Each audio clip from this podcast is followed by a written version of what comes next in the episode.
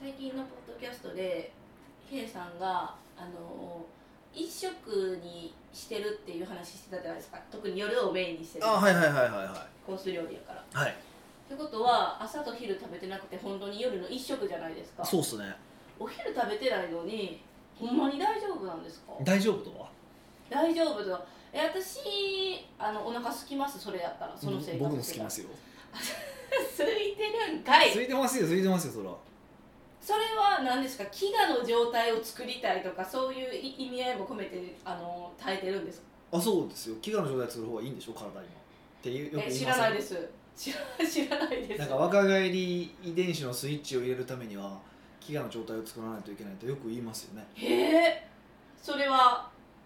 食に関してってことですよね飢餓って食でそうですまあもともとだから人間ってこう、まあ、動物ですからうんそのこの今みたいに食べたい時に何でも食べれる状態っていう時代はなかったわけですよこの数十年なわけですようんうん保存食とかもすごいですもんねそう本来は食べれないことが普通の状態だったのでそれに合わせた体作りをされてるのにうんずっと食べれるっていうのは、まあ、異常な話なのでそっちに近づけてるっていうことですよねそういう飢餓状態にしてるってことは、うんうん、だからよりいいというのはあの、まあ、研究結果でもいろいろ出てますよねやっぱりその方がいいっていうのはえーお腹空いてたら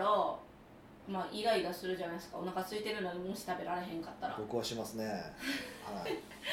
でもでその中仕事もしなきゃいけないじゃないですか、はいはいはいえそんなん仕事を働きはかどりますなのでそれを結構やっぱ難しいなと思ってる部分はとはいえ午前中は大丈夫なんですよ朝起きた午前中はまだあーだって夜にご飯食べてるからですそようねそう残ってるのもあるので、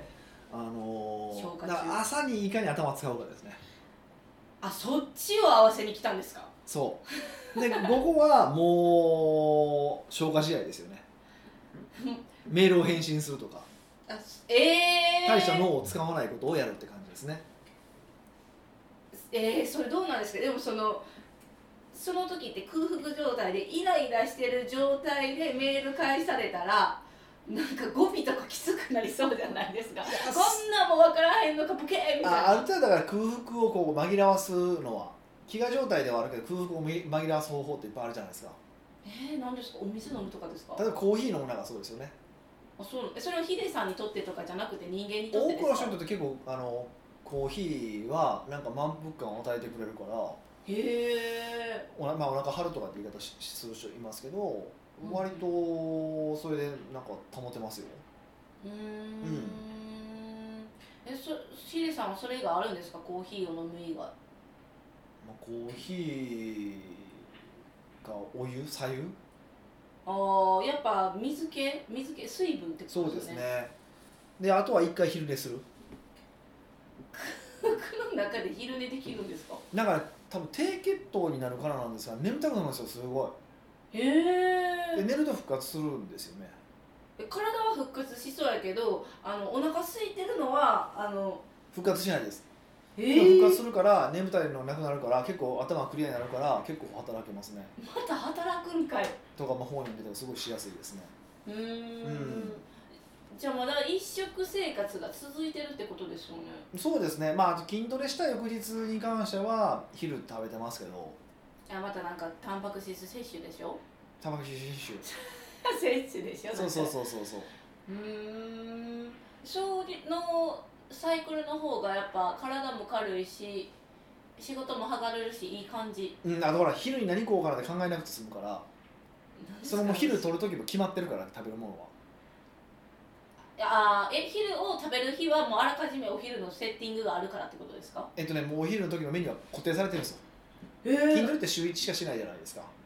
あ今日あ何週今日僕週1なんですよ筋トレがだかはいらその翌日だけはタンパク質不足にならないために翌日タンパク質取るのに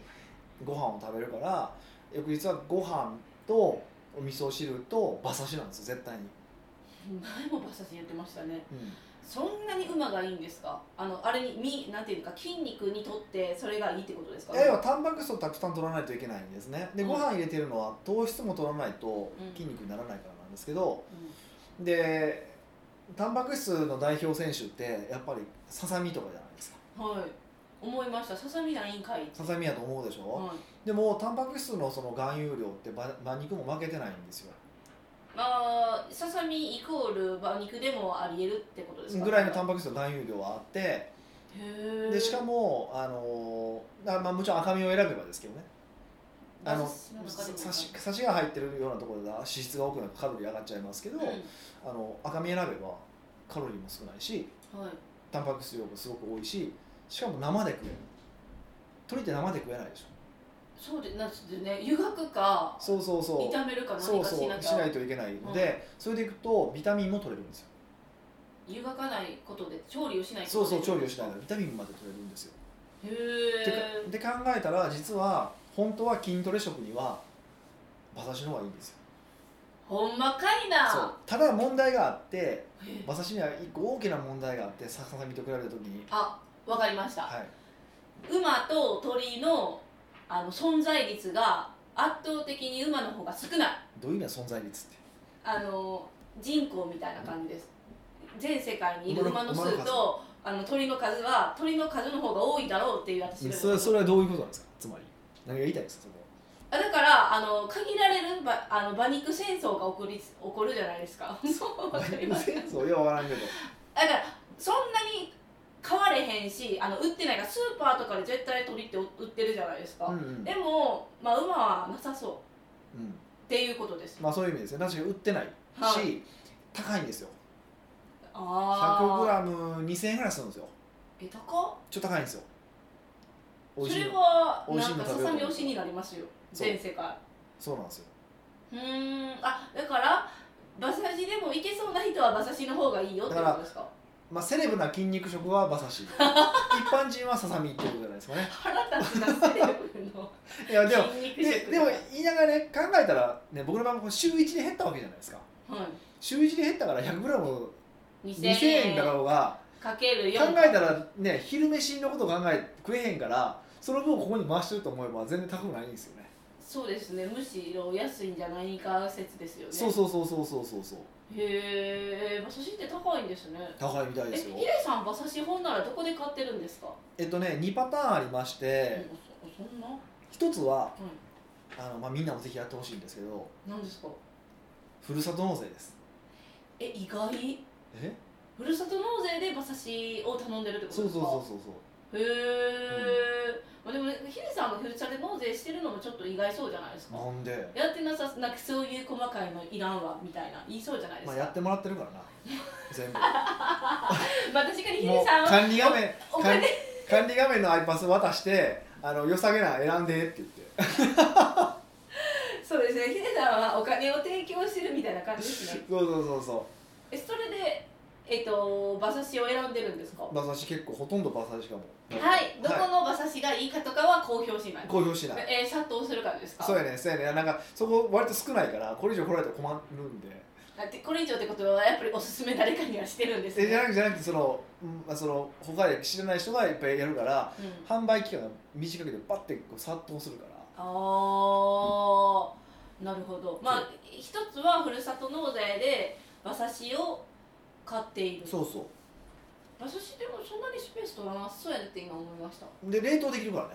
あそうなんですね34か月もするんでめっちゃ便利なんですよへえ、え何冷凍庫開けたら馬刺しバーンって出てくるんですかそうっすね僕の家のあの下の段全部馬刺しですええ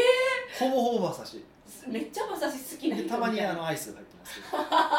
えモナカジャンボですかけどじ違う違います違うんですサブレサブサブレレってなんいとうかサブレへえそうそうそうわかりましたふるさと納税で馬刺し食べてみようあ買ってみようは一つですうんうんね、えもう一パターンもう一パターンはね都内にね最近ね馬刺しの専門店があることに気づいたんですよ都内あ馬肉の専門店がへえあるでそこで買ってますね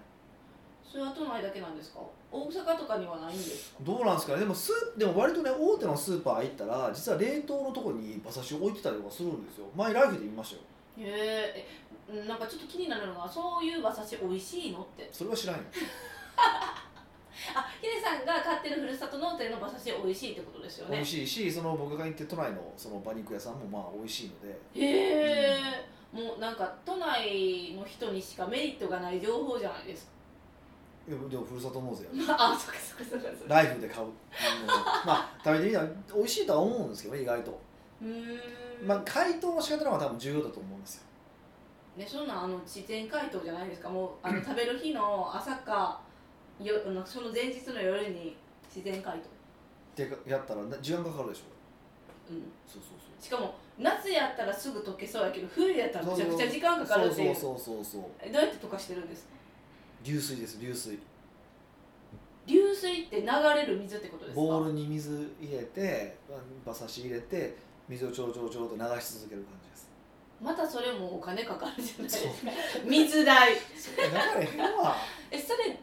え何分ぐらいするとかあるんですか10分から15分ぐらいえそんなもんなんですか、うんそんなもんで本当に溶いけけるるんいけでるすかいけるえちょっと疑心暗鬼いけますよ本当にえー、やってみたいですねえそれえ水ですよねもちろんあの流す水普は通の水でいいですよはへえじゃあなんか馬刺し食べるハードル低くなりましたねいそうでしょで、はいまあ、こうスライスして普通に刺身で食べるのもいいですしちょっと細かく切ってえっとコチュジャンと醤油と卵でユッケにするのもいいですしおおそういうアレンジがあるんですね、はい今2アレンジしか刺身で食べるかユッケで食べるかしかないですけどそれ以外はないんですかでそのユッケを、えー納豆に混ぜてくると思いますよ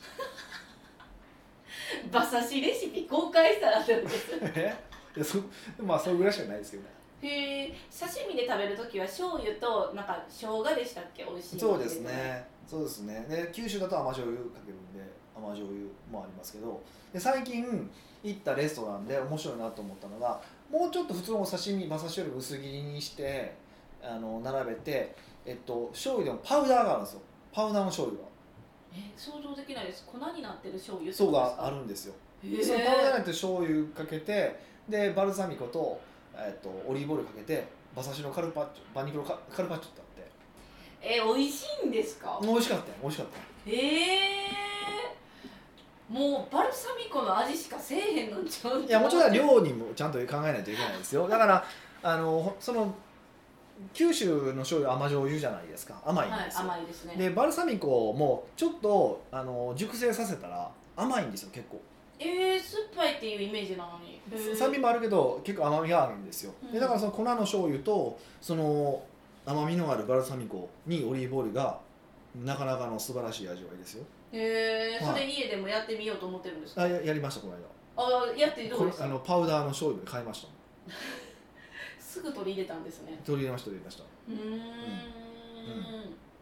そうなんですようんなのですごい美味しいなっていう、まあ、それだけの話なんですけどね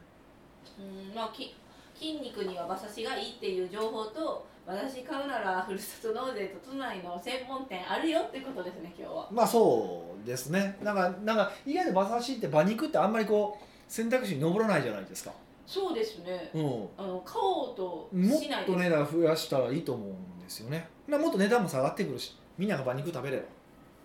へーもっと生産するじゃないですか、あのもうずっと先からうまい一頭と鳥一匹一羽やったら全然違うなって思ってきてるんですけど、うんうん、下手に食うね下手にでも変なにあの牛肉食うより美味しいし何より生レバー食べれるし、ああ、はいじゃあもう今週のお題は皆さんに自分が好きな馬刺しをあの探してみようってことですそんよな好きな馬刺しとかないよなかなかえでどもんなライフの馬刺しと多分ふるさと納税とか都内の飲食、あのなんか専門店の馬刺しやったら絶対味違う気がしませんか そんなに何種類も今週買うの このリスナーの人すごい大変 やほんまやまず家で馬刺しを食べるっていうチャレンジから始まるのにもうそこでええやんもうそんななんか無駄なチャレンジしてもらう必要ないわいや無駄ではないですよ別に馬刺し食べたら筋肉になるしいいこと尽くしじゃないですか、まあいいと思いますよ低カロリーではいすごくいいと思いますぜひ馬刺し試していただければと思います、北岡秀樹の奥越えポッドキャスト奥越えポッドキャストは仕事だけじゃない人生を味わい尽くしたい社長を応援します改めまして北岡ですミカですはい今回のご質問は今回は久しぶりに新しい方がご質問してくれました嬉しいですね、はいニックネーム大人ロボットさんからですほと北岡さんのグルコンを受けてみてう、うん、思って見なかったようなアドバイスが飛び出してくることがありましたグループコンサルのことですねグルグルコンというのはね、はい、一応説明しておかないといけないですからグループコンサルのことですねはいおかげで弊社の業績が上がって嬉しかったのですが、はい、なんで自分でそのアイディアが浮かばなかったのか不思議で仕方がありませんう奥越えっていう名称もそうですが北岡さんのアイディアの発想力がすごくあるように見えますんどうすれば北岡さんのようにアイディアの発想力が手に入るのでしょうかぜひ教えてくださいめっちゃ褒められてるやんいやもうグルコを受けてくださってる方なんで、うんもうあのよく知ってるんでしょうねヒデさんのことだから褒めてるんでしょうね俺まあそうですね次やった時に殴られるかもしれま はい褒めすぎやろうがって感じですかせんねそういうことじゃなくていや褒めへんかったら褒めへんかっあ褒めへんかったらたそねうそうだからわざわざ褒めてくださってるのかどうかわからないんですけどいやいやあえてそういう確かに命名するのはすごい得意や得意な人やなって私も思いますし有吉かわしはなんでですか昔あったでしょだから有吉さんが命名するかならんかその人のあだ名をぴったりのあだ名をつけていくってやつあったじゃないですかああもう有吉に違うよそれそんなむっちゃ得意じゃないですかもう会社名人の会社名決めるのも好きやし、そうですねなんかねなんか名称コミュニティの名称とか決めるのも好きやしそうですね昔からそうやったんですかうんいやそんなこともないですけどねアイディアって多分ねまあ僕のセンスですかねうわー腹立つなんかっていうの湧はいてくるものみたいな感じでドヤ顔で言われてほしかいったやんっでてすいけうどのは嘘で嘘なんかいいいやその全部嘘嘘ですよいや才能って思わせてほしいいやまあ才能やっていう言い方をする人もいてるしそうだと思いますけどいやそうじゃないですよねえそうではないってことはじゃあ私でもアイディア発想力が高くなるってこともちろんもちろんもちろんもう能力スキルですからねこれはうーんそうなんですかね、まあネーミングの話とうーんとアイデアってちょっと微妙に違うなと思っててそのコンサルティングの時のこれやったらっていうアイデアとはちょっと違うなとは思ってるんですけどあーじゃあグルコを受けてって思ってみたなかったようなアドバイスだからそっちで話したいんですけど、はいはいはそもそもそれは私え経験値じゃないんって読みながら思ったんですけどいうんと経験値で解決できる時も当然ありますねうーんでもそれではない時もありますしその方の場合は多分ないパターンのやつですね経験値ではないないパターンで全然もう全く違うアイデアからポーンってこういうビジネスにしたらってビジネスこういうふうに変えたらって話だったからへえあのでもなんでそ自分でそのアイデアが浮かばなかったのか不思議で仕方がありませんってうんなんか考えれそうなことやねんけど考えられへんかったそうそうそうこれれね例言いたいんですけどこれ多分ちょっと例言うとなんか分かってしまうから言えないんですけどピー入れますピー入れたことやな入れたとてって話やからあだから事例的な話をするとねはいあのー最近何やったっけな地方特に地方の駅前とかにうん武田塾って看板ありませんでも一回も見たことないでえすよあのサンドイッチマンがあの広告してるんですけど、へ武田塾ってあるんですよ、でどういう塾なのかって学生用の塾なんですけどあーあのじあー学習塾なんですけど授業しないんですよは授業をしない塾そう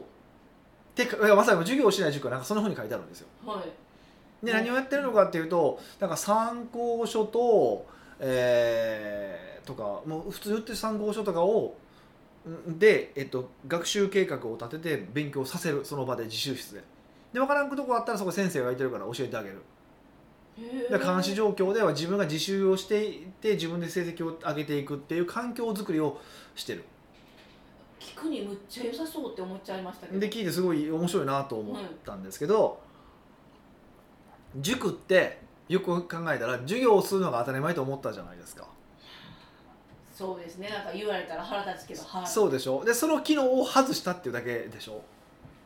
あで、まあ、そもそもそういう塾と呼んでいいのかっていう話はまあ置いといてもあのっていう話じゃないですかでバーって今店舗数結構増えてるんですけどちょっと僕も数字とかチェックしてないからこれからちょっとまた数字チェックしたいなと思ってもるうんですけどニヤニヤして喋らない数字のチェッ クあのまだしようと思ってるんですけど、まあ、少なくとも店舗数増やしてるってことはある程度のあれはあるわけでって考えたらあのそういうのですそういう発想系で、まあ、ある機能をポーンって外したんですあるビジネスにおいてでそうするとなんかドーンって行ってしまった行ってしまったっていうか行ったんですけどうんうーんじゃあそれは自分がそういうビジネスしてたらまあ考えたら出るかもしれなかったアイデアですよねそうだって塾やってたら自習する子供相手でこの頃はちゃんと自習してくれたらなって思ったら授業せんでもええかっていうことも気づかへんことはない気もしませんうーん言われて言われてしまえばまあ、言われたらそうなんですよいやもう固定概念があるから多分そういうフレームでいかないんでしょうねそうそうそうそうっていう話なんですよだじかゃあらそのなんでヒゲタさんはそういうフレーム外せたんですかこの方あのロ大人ロボットさんの時はうーんななんかなんかそうですねいろいろ考えた結果ですけどねあポン、うん、考えた結果なんですねえっとねその時やったことは何かっていうと、えっと、そのビジネスの機能面をいっぱい考えたんですよ機能面はだいからそもそもその塾の話でいくと、えっと、塾って何やってるかっていうとうんと、まあ、授業をするっていうのもあるけど計画を立てる自習させる宿題を出すとかってこう機能面があるわけじゃないですか。はいでそこでその計画を立てるっていうところは自習のところを強めて、えっとその授業のところをなくしたっていうことでしょ今のって。ああ配分を変えたみたいな感じですそねうそうそう、そんなな風にそのビジネスのこの大人ロボットさんのビジネスもどんな機能があるかなってことをまず考えたんですよあービジネスの細分化ですかそうそうでその中で必要なところを伸ばしてここはやめようっていう風にやったってそれだけの話なんですねおーでもここは伸ばしてここはやめようっていう判断をどういう基準でしたんですかそこは最後です最後だかそこはらア最イ後デアいろんなこれやめれるなやめれるなっていうのを削っていってこれでいけそうかの判断は後なのでうんその判まだ断出すちなみにこのこのあこの大人ロボットさんの場合は判断はしてもらいました一応こういうのいけると思うんやけどこの一般的なががあのこのビジネスだったらここの機能をを強化してみんなここを歌うけどここ外してここの機能を強化したパターンだったらマーケットありそうだと思うんですけどどう思いますちょっと調査してもらっていいですかへーでやってもらってうまくいった要は今の話だったらまあそその武田塾モデルだったら授業をやめて自習のとこだけ強くする方法ってあると思うんですけどいけると思います一回やってみましょうかみたいな感じだったんでへーアイデア出しをしただけななんですけどそうそうそうそうそううーんでもその細分化は今すぐにでもみんなできると思うんですね、はいはいはい自分のものって、だからその細分化した後よみたいなで後まあそでも今回アイデアの話やから後の話はちょっと置いといたとしてもで何が言いたいのかっていうとうんアイデアを思い浮かべたい時はどんなアイデアを思い浮かべられるかとかいいアイデアはないかなって考えてもアイデア出ないんですよわかります質問の仕方が悪いってことそうですそかう適切な質問を探すっていうことの方が大事なんですよねえー、もうどうやって 適切な質問を探すだから今回のこの今の質問だったら、えっと、このビジネスにはどんな機能があるのかでどの機能を伸ばしどの機能を減らすと面白くなるのかっていう質問をすするとこういうのがで出てくるわけですよねはいでもちろんあのアイデア出す場面ってこういう場面だけじゃないじゃないですかもっといっぱいありますねそうそうだからその時にどういう質問をすれば、うん、これの答えに近づくのかっていうことをむっちゃ考えます、どういう質問をしたら得たい答えに近づくのかうん、いやもうそれが難しいんちゃうんって思ったんでそれはでもまずでもどういう質問をすればこの問題を解決するのかってかんとかどうなるのかってことか考えたことないでしょはいないですもうなんか直球になんかこの嫌いじゃないかなそうですね問題解決の方法ないかなって考えちゃうでしょはいだから適切な質問はって本当に考える癖をつけるだけでめちゃめちゃ変わりますアイデアの質問うーんまあそうなんだろうけどすごい重たいなって今思っちゃいましたうんそれは重たいと思いますでもたあれですよねにあの考えることをを逃げる癖が出てしまいますね、うんなん、かそうだからアイデアを出さないといけないっていう場面をたくさん作ってその場面で適切な質問を考えるっていう、まあ、癖をつけるというかあの、うんをやっていくといいってことかなうーうんん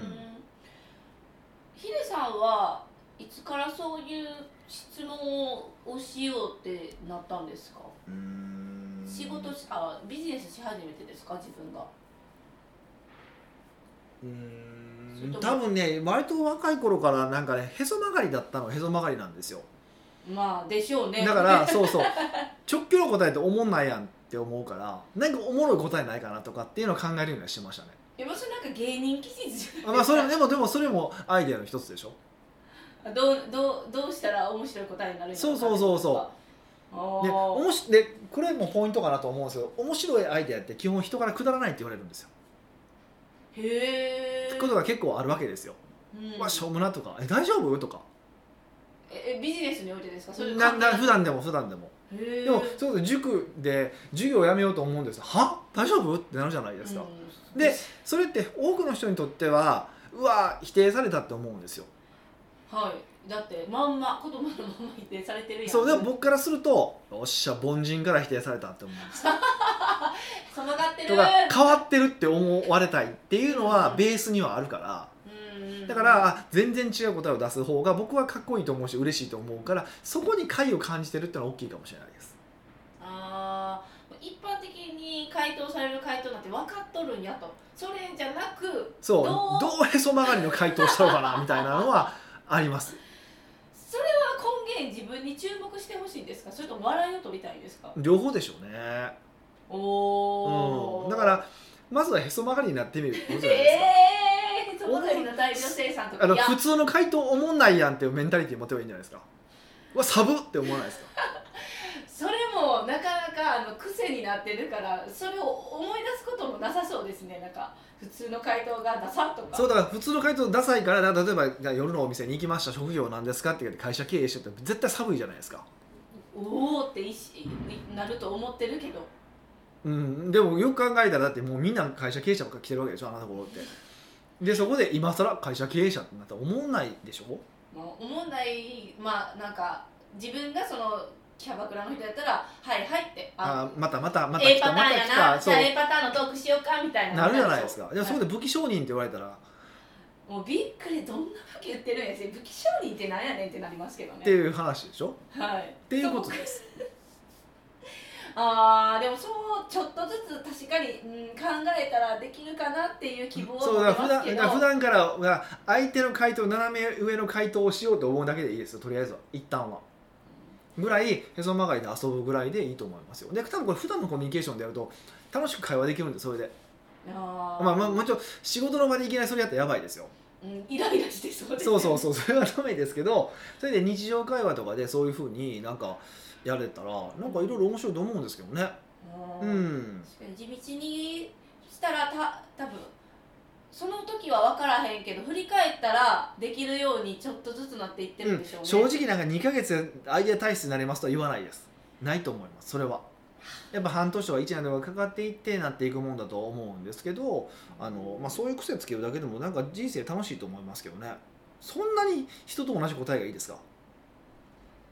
えー、どうなんですかねそれはタイプによるんじゃないんですかでもでもそもそも経営者たちはそう思ってなさそうとは思いますけ思っどてないのにキャバクラ行ったら普通の回答する でしょそれはいそれ注目注目してほしいんだけどやっぱ会計者ってすごいって思われてるって思ってるからじゃないですかね、そういうことか、うんまあ、だからそれはでは相手によって考えないとダメですよね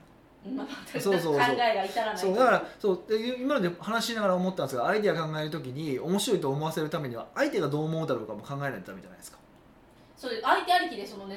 そうそうそうそうだからそういうことも踏まえてやるっていうのはすごくいい習慣じゃないかなと思いますねで一般人からしたらやっぱ会社経営してましたら王やけどキャバクラやったらへえになるからってことですよねそうそう相手によって全然違そっううそうてそうこそうとですよねだからコピーとかでも結構出てきたら、全然こう相手に響かへんようなことを書いてるんですよ ねでだからそれも同じことだと思っててやっぱ相手に響くアイデアって相手に響くことも必要だと思うのでうんやっぱりちょっと普段のそういう遊びでやってみるのが一番いいんじゃないですかね、へーはいえ大人ロボットさんはもうそういうの全然できそうな感じですかエールを送ろうと思ってまあえでもこの方コミュニケーション能力高いですからおおじゃああすのぐできそう早いと思いますよ別にあのそうじゃない方でもできると思うけどうーんじゃあそのアイディアだしえ自分でそうやって考えてたらそういうちょっとさっき冒頭言ってたネーミングセンスもあるって言ってたじゃないですかああそんなんも同じですよね多分ねあ降ってくるようになってうくんると思いますよねだ第一であれは振るっていうかあれもだって実際どういう会社にしたいのとかさヒアリングしてるるやんしてますしてるけどなんか「うー」とか言って考えたりなんか「おー降ってきた」とか言ってるじゃないですかヒデさんだっていやプロセス飛ばして喋ってるからそうなりますけどでもあれだってちゃんとヒアリングしてるじゃないですかどういう会社にしたいのとか、ううんん、どういうことやりたくないのとか聞くじゃないですかでそこの中で面白いのを見つけ探してるだけではいそえ一個言ってもいいんですか、はいおもろかったやつうはいえ面談無双とかおもろかったんですけどね セールスもそうじゃなかったっえそいやでそれでいっぱい そういう無双が出てきけましたあーあセールスあすごセーいルス無双か多分セールスもそうやななんかセールスを教えたいんですって話をしそうてそうしててそううんセールス無双にしたなっていうでもこれもだからポイントはでも多分セールス無双って会社頭おかしいじゃないですか普通に考えてえおかしいですよセールス無双ですよどんなかいやまあ秘密基地でも大概おかしいですけど大概要は一般的な会社ってやっぱりなんとなまあ、そういうこと、まあ、うちのグループで言うとマーケティングパートナーでも普通のがしょうもない会社名じゃないですかマーケティングパートナーマーケティングパートナーしょうもないしょうもないクソみたいな名前じゃないですかいやでもそれはあの人をひ一回聞いてどんな会社が分かるっていう意味ではすごくないですかあそんなもんうだからそういう意味ではあるし、まあねまあでも所所自然で属はあないよの所属してる人からすればあの秘密基地 A ですよ恥ずかしいと思うのでちゃんとなんかママーーケケテティィンングパーグパートトナナーーっていう方が言いやすいやろっていう配慮をしてマーケティングパートナーなんですけど、まあ、しょうもないじゃないですかまあまあへそは曲がってないですよそうだからそうそういうので考えて今言ってますって話ですねうーんはいもうじゃあみんななんか相手の反応見てなんか面白い回答をそうおもろな人生いきましょうということですよ、はいなので大人ロボットさんもぜひそれ取り組んでみてくださ、はいい、はい、屋外ポッドキャストではいろんなご質問をお待ちしております質問を採用された方には素敵なプレゼントを差し上げておりますので質問フォームよりお問い合わせくださいはい、というわけでまた来週お会いしましょう